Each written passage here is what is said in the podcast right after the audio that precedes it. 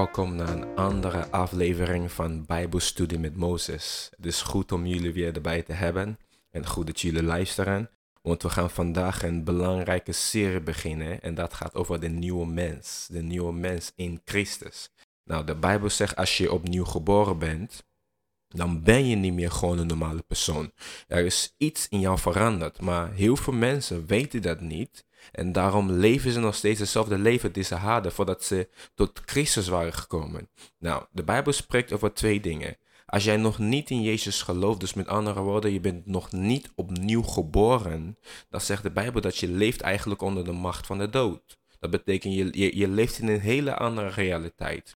Maar dat moment dat je Jezus in je hart aanneemt, dat moment dat je zegt, Jezus Christus, kom in mijn hart. Ik geloof dat u leeft. Op dit moment zegt de Bijbel dat je wordt overgeplaatst naar het koninkrijk der licht. Nou, dit nieuwe leven is cruciaal om te weten wat het inhoudt. En dat is waar heel veel jonge mensen, wat oudere mensen hebben, die ze, ze, ze weten het gewoon. En ze denken gewoon van, ik heb een nieuwe religie ontvangen toen ik in Jezus kom te geloven. Maar het christendom is veel meer dan een religie. Het is veel meer dan je hebt een nieuw geloof aangenomen. Nou, we gaan, we gaan in deze serie erover hebben over eigenlijk de nieuwe mens in Christus. Nou, nu jij in Jezus bent komen te geloven, wie ben jij? Wie ben jij? Wat houdt het in dat God je vader is? Wat houdt het in dat Jezus in je hart is komen te wonen? Wat houdt het in? Dit zijn vragen die je jezelf eigenlijk moet vragen. Het is belangrijk om jezelf deze vragen te stellen, want de Bijbel spreekt heel veel over de nieuwe schepping in Christus. En als je het niet gaat zien of je, gaat het niet begrijpen wie je bent, dan lijkt je net iemand die misschien uh, eh, 1 miljoen op de bank hebt, maar je leeft nog in armoede. Waarom? Omdat je weet niet hoe je je geld uit de bank moet halen. Dus zo is ook mensen die in Jezus geloven, maar nog steeds onder ziekte, depressie, noem maar op, al deze slechte dingen daaronder nog leven, dan dat betekent dat je nog niet hebt ontdekt wie jij bent in Christus. Nou, we gaan vandaag het hebben over de nieuwe mens. Dus het begin eigenlijk van een serie. Maar voordat we beginnen wil ik even een uh, tekst met jullie lezen. En dat is het boek van 2 Korinthe 5 vers 17. De mensen die mij kennen weten dat dit is een van mijn uh, meest favoriete teksten in de Bijbel. Want dit laat zien een grote realiteit. Nou, laten we even samen ernaar kijken. 2 Korinthe 5 vers 17. En dan zegt hij, daarom als iemand in Christus is, is hij een nieuwe schepsel. Het oude is voorbij gegaan. Zie, alle dingen zijn nieuw geworden. Nou, ik lees, dit is de herzinde statenvertaling, dus misschien lees je mee in de eh, basisbijbel of uh, in de MBV. Maar ik lees even in de herzinde statenvertaling, ik lees even nog één keer. Hij zegt, daarom, als iemand in Christus is, is hij een nieuwe schepsel. Het oude is voorbij gegaan. Zie, alle dingen zijn nieuw geworden. Dit is een hele belangrijke tekst. Als je weet wat je staat, hij zegt, hey, als jij in Christus bent komen te geloven, dus met andere woorden, als jij hebt gezegd, Jezus Christus, kom in mijn hart, dan zegt de Bijbel, jij bent een nieuwe schepsel. Nou, wat is een nieuwe schepsel? Dat Griekse woord is eigenlijk kainon ketis. Ik ben geen Griek, dus uh, vergeef me voor mijn uitspraak. Dus eigenlijk het betekent van iets wat niet daarvoor is ontstaan. Dus met andere woorden, de Bijbel zegt de dag dat je in Jezus bent komen te geloven, dan ben je helemaal nieuw geworden. Maar ik hoor je denken van, ja, maar ik ben toch niet, stel je voor je bent donker, ja, ik ben toch niet wit geworden toen ik in Jezus kom te geloven. Of stel je voor je hebt kroeshaar, en je zegt, ja, maar ik heb toch een stelhaar gekregen toen ik in Jezus ben, in Jezus bent komen te geloven. Nou, de Bijbel heeft het niet over je fysieke gedaante. Want dat is niet wie jij bent. Je, fysiek, je fysieke lichaam is eigenlijk je huis waarin je woont. En daar gaan we vandaag later nog even over hebben. Misschien in deze aflevering of in de volgende podcastaflevering. Maar laten we gewoon nog steeds verder gaan. Hij zegt, daarom als iemand in Christus is, is hij een nieuwe schepsel. Het oude is voorbij gegaan. En zie, alle dingen zijn nieuw geworden. Nou, dat woordje zie, ik weet niet of dat in de basisbijbel staat. Maar dit, dat is een hele belangrijke woordje die je dat moet zien. Hij zegt, zie, alles is nieuw geworden. Hij zegt niet, zie, het oude is voorbij gegaan. Nee, stel je voor dat je voordat je in Jezus bent komen te geloven, uh, had je last van je moet heel vaak schelden. Of uh, je, je, je, gebruikt een bepaalde woorden, zeg maar F-woorden, noem maar op. Of je, je, je had bepaalde slechte gewoonte. Nou, de Bijbel zegt dat als jij in Jezus komt te geloven, als je in Hem komt, je bent een nieuwe schepping geworden. Hij zegt, zie, je bent niet meer dat oude persoon die aan het uitschelden was continu. Je bent niet meer het oude, oude persoon die, die slechte woorden gebruikt. Hij zegt, zie, je bent nieuw geworden. Dus met andere woorden, stel je voor dat je, eh, voordat je opnieuw geboren wordt, je had last van mannenmeester dan pornografie of bij wijze van spreken. Nou, de Bijbel zegt van, hey, nu je opnieuw geboren bent, je moet zien dat je nieuw bent. Je moet zien dat dat ding, dat hele pornografie gebeuren, niet meer een griep op jou kan hebben. Want je bent helemaal nieuw geworden. Waar heel veel mensen nog mee struggelen is dat ze zeggen, ja, voordat ik in Jezus kwam te geloven, ja, had ik gewoon bepaalde issue, bepaalde, ja, bepaalde eh, struggles, bepaalde zondes, nu maar op. Maar nu nog steeds heb ik hetzelfde nog steeds. Dan vraag ik ze man, hoe kan het dan? Ik ben toch nieuw geworden? Nou, heel, als, je dat, als je dat afvraagt, dat is een hele goede vraag. Want vandaag gaan we uh, daarop in. Want de Bijbel spreekt over van je bent nieuw geworden. Maar wat is nieuw geworden? Zoals ik het zeg, jouw lichaam is niet veranderd. Jouw, jouw, eh, jouw, jouw kleur, jouw haar is niet veranderd. Maar de Bijbel zegt, je bent nieuw geworden, want het, het gaat over jouw geest. Jouw geest is eigenlijk wie jij bent. Nou, als je van de wereld komt, of van een New Age, noem maar op. Ze zeggen tegen jou van ja, je hebt je lichaam en je hebt de innerlijke persoon. Maar alleen de Bijbel kan je een exacte definitie geven van hoe de mens in elkaar steekt. Omdat God heeft de mens gemaakt. En als God de mens heeft gemaakt, dat betekent ook dat hij exact weet hoe de mensen eruit zien. Nou, laten we even een andere tekst even snel lezen voordat we verder gaan op de verschil tussen je, je, je geest, je ziel en je lichaam. Want daar gaan we vandaag op in. Ik, ik hoop vandaag over je geest te behandelen.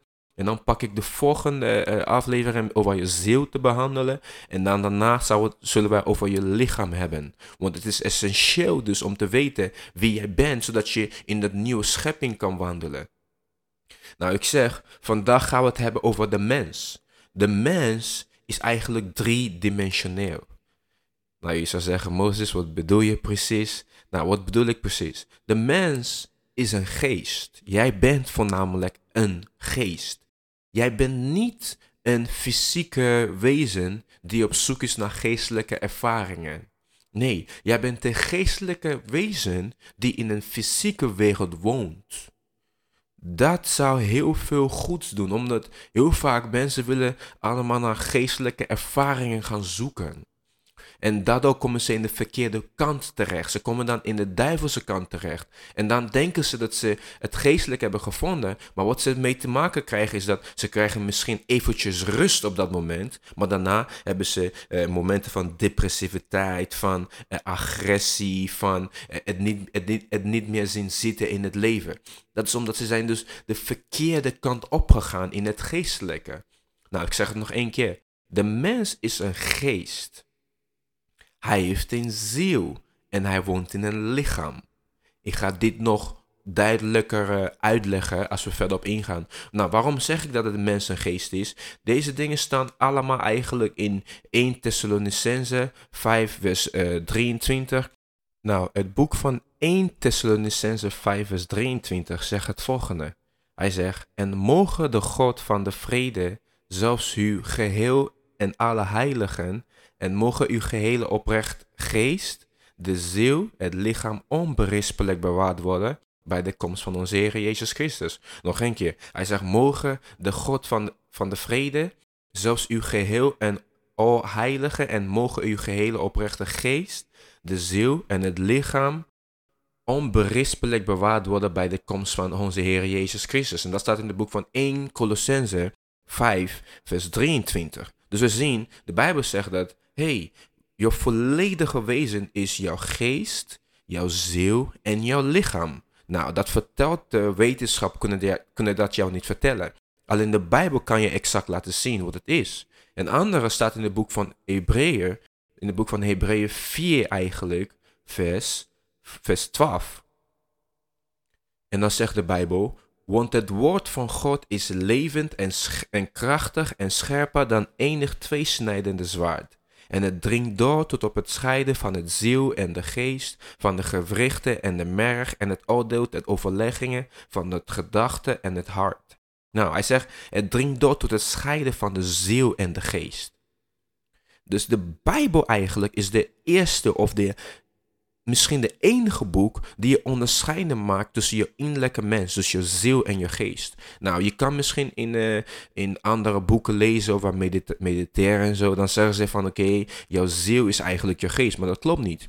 De persoon die ons heeft gemaakt, God zelf, hij zegt, hey, jouw innerlijke mens bestaat uit, uit je ziel en je geest. Nou, een hele belangrijke tekst die over gaat, staat eigenlijk in het Oude Testament. Uh, Job 4, vers 19. En dan zegt hij: Zou hij dan wel op mensen kunnen vertrouwen? Mensen die gemaakt zijn van het stof van de aarde.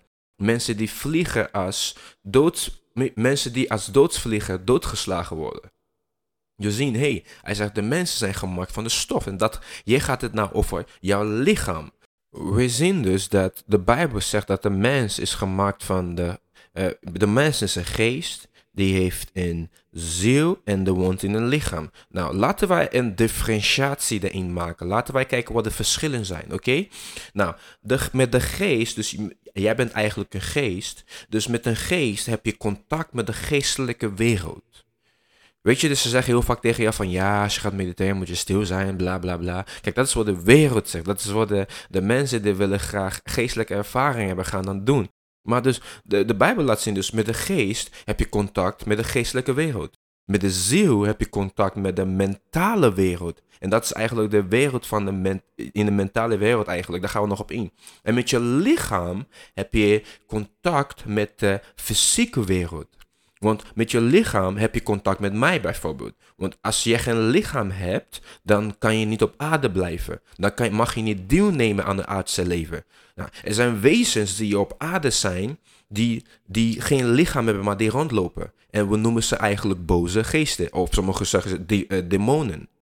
Dit zijn entiteiten, dit zijn wezens die geen menselijke lichaam hebben. Dus wat doen ze dan? Ze gaan dan zoeken naar, naar een lichaam die open voor hen staat. Bijvoorbeeld, uh, je hebt vaak misschien gehoord over dat, uh, dat uh, demonen in de mensen kunnen wonen.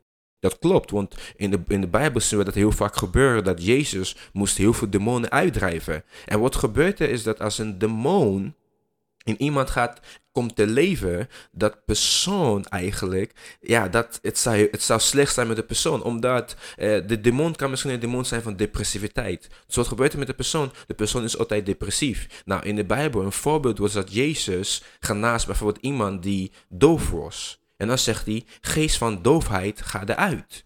En toen de geest uitging, toen begon de persoon weer te horen. De andere bijvoorbeeld eh, blind. Eh, iemand die blind is, is een geest van blindheid, ga eruit. En wat gebeurt er op dat moment? Dat persoon begint weer goed te zien. Dus dat liet ons zien dat de demonen waren eigenlijk de, eigenlijk de boze geesten, waren eigenlijk de, de, de reden waarom dat persoon dat bepaalde ziekte had. Vaak denken we dat mensen mentale issues hebben, maar meestal zijn het gewoon eigenlijk demonen die daarin zitten. Dus daarom is het zo essentieel dus om te weten de verschil tussen de geest, de ziel en het lichaam. En volgende aflevering, dan ga ik op in van oké, wat is de geest? Wat is de geest? Want ik zeg in het begin, jij bent een geestelijke wezen die in een fysieke wereld woont. Dus we gaan kijken van oké, wat is een geest? En ik bedoel, wat is de geest en wat is de ziel en wat is het lichaam? Nog één keer ga ik om even af te ronden. Jij bent een nieuwe schepping als je in Jezus komt te geloven. Maar wat is nieuw geworden? De Bijbel zegt het is jouw geest, de echte persoon, de core van je wezen is nieuw geworden. En ik zei net op aan het laatst, ik zeg, de geest heeft contact met de geestelijke wereld. De ziel heeft contact met de mentale wereld. En het lichaam heeft contact met de fysieke wereld. Nou, volgende aflevering gaan we verder op in de geest. Gaan we differentiatie maken van, oké, wie is de geest? Zodat jij kan herkennen bijvoorbeeld, als God tot jou praat, praat hij tot jouw geest. Hij praat niet tot jouw hoofd. Hij praat niet tot je mentale of je intelligentie of je lichaam. Nee, hij praat tot je geest. Dan gaan we volgende keer behandelen over de geest. Goed dat je hebt geluisterd. Ik ben dankbaar dat je hebt geluisterd. En ik hoop je bij volgende aflevering weer erbij te hebben. Yes, fijne dag verder.